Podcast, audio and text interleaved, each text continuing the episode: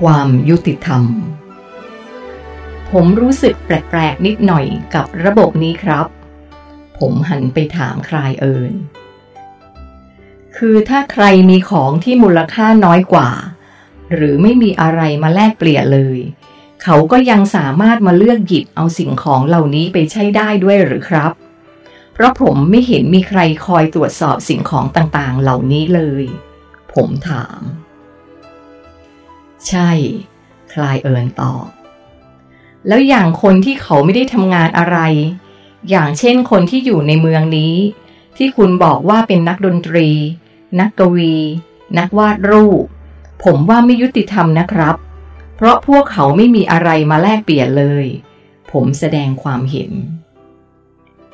ถ้าเธอใช้คำว่าแลกเปลี่ยน มันจะเกิดความไม่ยุติธรรมขึ้นมาทันที ไม่ว่าจะยึดหลักเกณฑ์ด้านปริมาณ หรือคุณภาพก็ตาม หากใช้หลักการแลกเปลี่ยน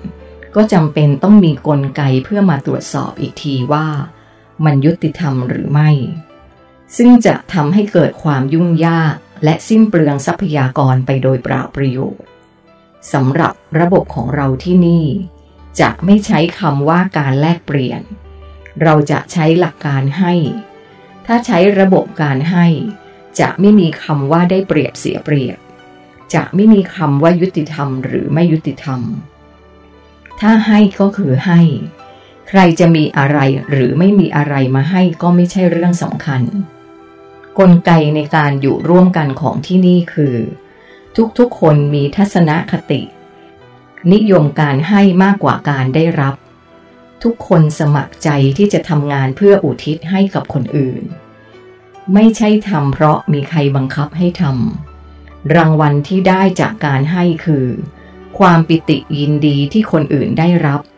และนำผลผลิตของเขาไปใช้ประโยชน์ ไม่ใช่เงินหรือสิ่งแลกเปลี่ยน ดังนั้นนกลไกที่เกิดขึ้น เมื่อไหร่ที่มีคนผลิตสิ่งใดออกมา หากไม่มีคนเอาไปใช้ประโยชน์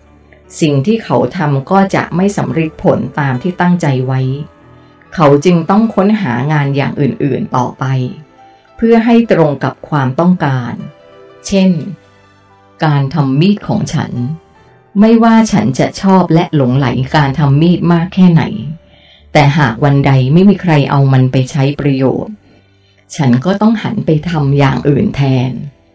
แล้วอีกอย่าง เธอรู้ได้อย่างไรว่าศิลปินพวกนี้ ไม่มีอะไรมาแลกเปลี่ยน ความงามคืออาหารชนิดหนึ่ง ผู้คนที่ไม่บริโภคอาหารชนิดนี้ ดวงจิตของเขาจะแห้งเหี่ยว ไร้ชีวิตชีวา ใครที่ไม่นิยมฟังดนตรี จะกลายเป็นคนที่จืดชืดและเย็นชา ศิลปะคืออาหารของจิตวิญญาณ เมื่อไหร่ที่เราขาดศิลปะ จิตวิญญาณของเราก็จะตาย เข้าใจแล้วครับ ที่นี่มีข้อตกลงร่วมกันว่า ทุกคนจะต้องทำแบบนี้ แล้วถ้ามีใครฝ่าฝืนจะเกิดอะไรขึ้นไหมครับ ผมถาม ที่นี่ไม่มีตำรวจ ไม่มีทหาร ไม่มีทนาย ไม่มีศาลและก็ไม่มีคำว่ากฎหมายด้วย ที่นี่มีสถาบันเดียวคือ สถาบันเพาะบ่มเด็กๆ หรือที่พวกเธอเรียกว่าโรงเรียนแค่นั้น แต่วัตถุประสงค์ของโรงเรียนก็ไม่ได้มีไว้เพื่อให้ความรู้ เขามีไว้สอนให้เด็กๆ รู้จักวิธีการเข้าถึงความรู้มากกว่า แค่นี้หรือครับ ผมถาม ใช่แล้ว แค่นี้ก็เพียงพอสำหรับทุกสิ่งทุกอย่างบนโลกใบนี้แล้ว การที่เราสอนเด็กๆ ให้รู้จักวิธีการเข้าถึงความจริงขั้นสูงสุดได้เอง ก็เท่ากับการทำให้เขา มีจิตสำนึกที่ดี รู้จักหน้าที่ของตัวเอง รักตัวเอง รักผู้อื่น เห็นแก่ประโยชน์ส่วนรวม ยังจะมีอะไรที่สำคัญไปกว่านี้อีกหรือ ครับ ผมพยายามคิดสิ่งที่มากกว่านี้ แต่ก็ยังคิดไม่ออก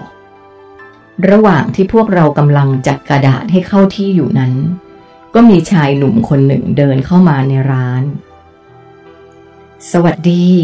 ฉันดีใจจริง ๆ ที่ได้พบเธอ เสียงผู้ชายวัยรุ่นอายุน่าจะพอๆกับโคฮารุ กล่าวทักทายผมก่อน พร้อมกับหันไปยิ้มเล็กๆ ให้กับโคฮารุ และคลายเอินโดยไม่ได้พูดอะไรกัน ผมเดาว่าเขาคงทักทายกันด้วยภาษาจิตแล้ว สวัสดีครับ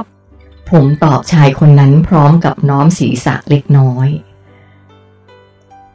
ฉันขอแนะนำให้เธอรู้จักนะ ท่านผู้นี้คือเดวินส์เขาเป็นจิตรกรที่มีชื่อเสียงมากคนหนึ่งในเมืองนี้ คลายเอิญรีบแนะน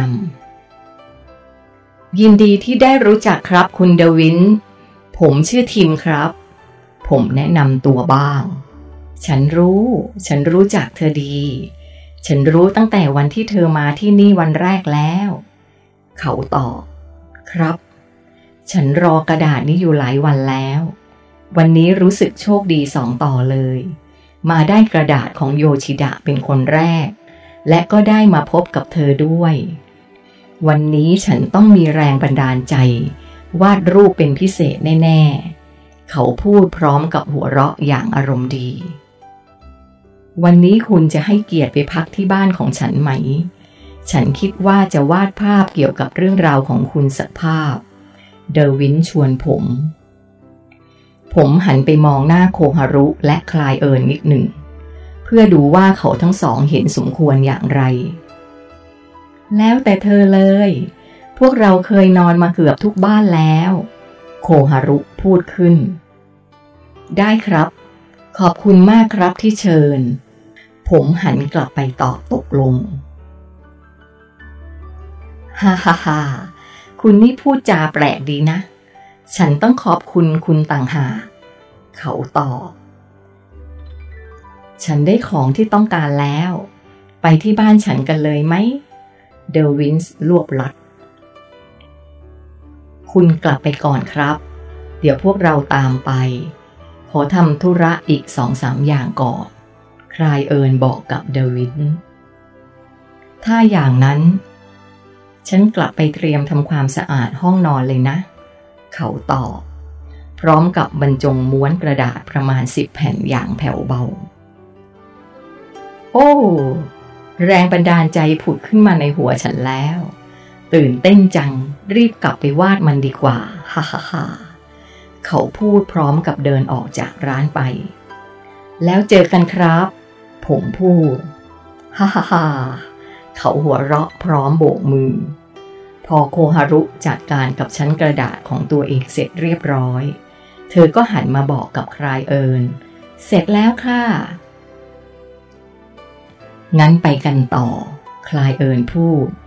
เดี๋ยวฉันจะพาเธอไปบ้านคุณปู่ของฉันนะ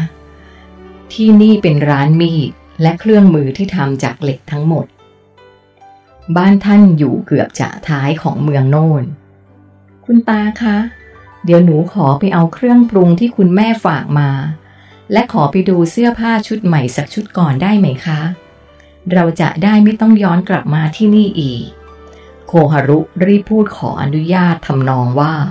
ยังไม่ได้ของที่แม่ฝากมาเลย แต่จริงๆแล้ว เธอน่าจะอยากหาชุดสวยๆชุดใหม่มากกว่าเรายังอยู่ที่เมืองนี้อีกอย่างน้อยก็หนึ่งคืน พรุ่งนี้ค่อยมาดูก็ได้ ถึงอย่างไรก็ต้องมานอนที่บ้านของเดวินอยู่แล้ว ตากับหลานเริ่มมีความเห็นไม่ตรงกัน แต่ผมเข้าใจความรู้สึกของโคฮารุ ที่จริงเธอยังเป็นแค่เด็กสาวแรกรุ่น เธอย่อมมีความรักสวยรักงามเป็นธรรมดา ส่วนคลายเอิญก็เป็นเหมือนคนสูงอายุที่ไม่ค่อยจะสนใจเรื่องการเดินเที่ยวเตร่ชมโน่นชมนี่สักเท่าไหร่ เขาคงเบื่อแล้ว เอาอย่างนี้แล้วกัน เดี๋ยวผมกับโคฮารุจะตามไปได้ไหมครับ ที่จริงผมก็อยากเดินเที่ยวรอบๆตลาดเหมือนกัน ผมตัดบท งั้นก็ตามใจพวกเธอนะ ใครเอินตอบ เย่ไปค่ะทิม เดี๋ยวฉันจะพาไปเที่ยวให้ทั่วเลย ว่าแล้ว เธอก็จูงมือผมออกจากร้านไปทันที เดี๋ยวเจอกันนะครับ ผมรีบหันไปบอกกับใครเอิญ ก่อนที่ผมจะโดนดึงพ้นจากร้าน